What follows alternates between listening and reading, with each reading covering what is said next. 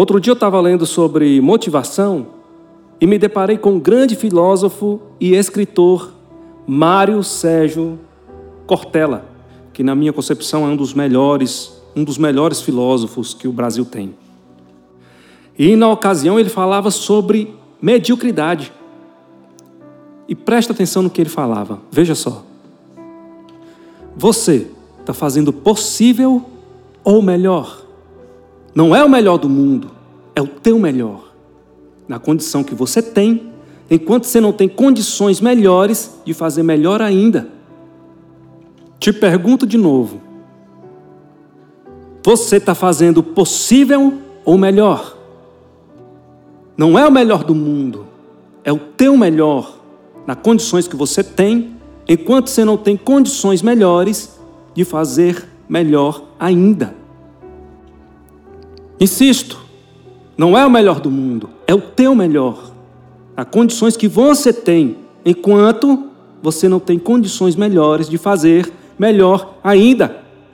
Porque se você ou eu, podendo fazer o meu melhor, me contento com o possível, eu caio num lugar perigoso chamado mediocridade.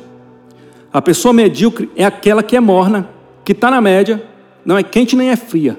É, veja só, é, lembra quando você chegava da escola? Que você trazia o seu boletim, mostrava para o seu pai e lá estavam suas notas. Olha, cinco em história, é, quatro e meio em português, é, cinco e meio em matemática. E seu pai reclamava. E você dizia: Ah, pai, deu para passar. Medíocre. Medíocre. Ah, deixa, eu toco minha vida. Isso é mediocridade. Insisto, uma pessoa medíocre é aquela que, podendo fazer o seu melhor, se contenta com o possível. Isso é mediocridade. É, exemplo: mediocridade é falta de capricho. Capricho, você sabe o que é capricho? Capricho é o teu melhor, nas condições que você tem, enquanto você não tem condições melhores de fazer melhor ainda. Isso é capricho.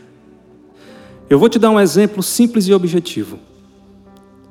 Você sai para trabalhar de manhã, você trabalha das sete às quatro da tarde, e ao sair do trabalho você tem a simples ideia de passar na casa da sua mãe.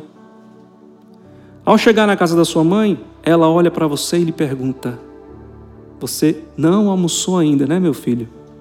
Porque não existe no mundo alguém para conhecer melhor o filho do que a mãe.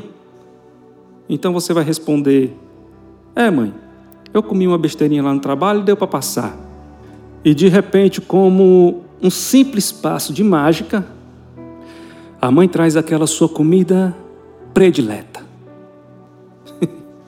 eu, como sou goiano, filho de goiano, com certeza a mamãe iria trazer aquele franguinho caipira com aquele arrozinho que só ela sabia fazer.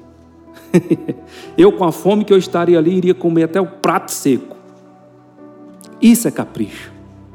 Ela fez a comida com tanto capricho que deu até fome agora em lembrar. Capricho. Capricho é você fazer o teu melhor nas condições que você tem, enquanto você não tem condições melhores de fazer melhor ainda. Simples. Eu até os meus 18 anos de idade eu fui criado na roça. E muitas vezes eu ia visitar os meus vizinhos e muito deles tinha aquelas casinhas feitas de, de pau a pique, né? Que as paredes é batida de barro, o chão é de terra, né? E a gente chegava naquelas casinhas, cara, e tudo tão limpo. Cara, você entrava na cozinha da mulher, as panelas dela brilhando. Dava até para fazer de espelho.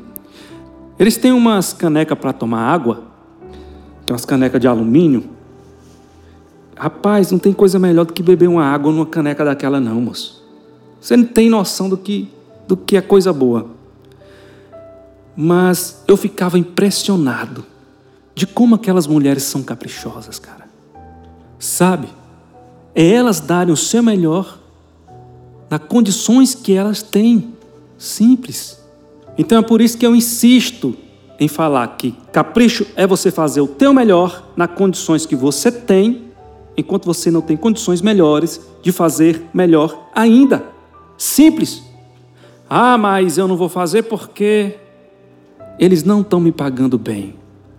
Ah, eu não vou fazer porque está faltando isso, está faltando aquilo.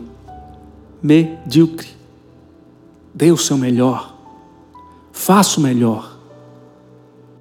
Dê o seu melhor que você vai ver que sua vida vai melhorar. E vai chegar a hora de você fazer o melhor com o melhor. É simples. E com Deus? Você já fez uma alta análise para saber como está a sua vida com Deus?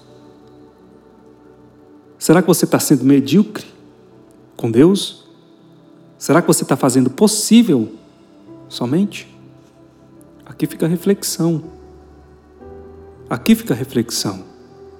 Você lembra lá do começo da conversa do exemplo do filho que chegou com um boletim para o pai? Da mãe que olhou para o seu filho e já sabia que ele estava com fome? E das mulheres que cuidam das suas casas com capricho, mesmo as suas casas não tendo o maior luxo. Você lembra? E eu te pergunto hoje: como está a sua vida com Deus? Você tem tratado com capricho a sua vida espiritual? Você tem dado o seu melhor para Deus? Aqui fica a pergunta. Reflita. Faça uma autoanálise e veja como está a sua vida com Deus.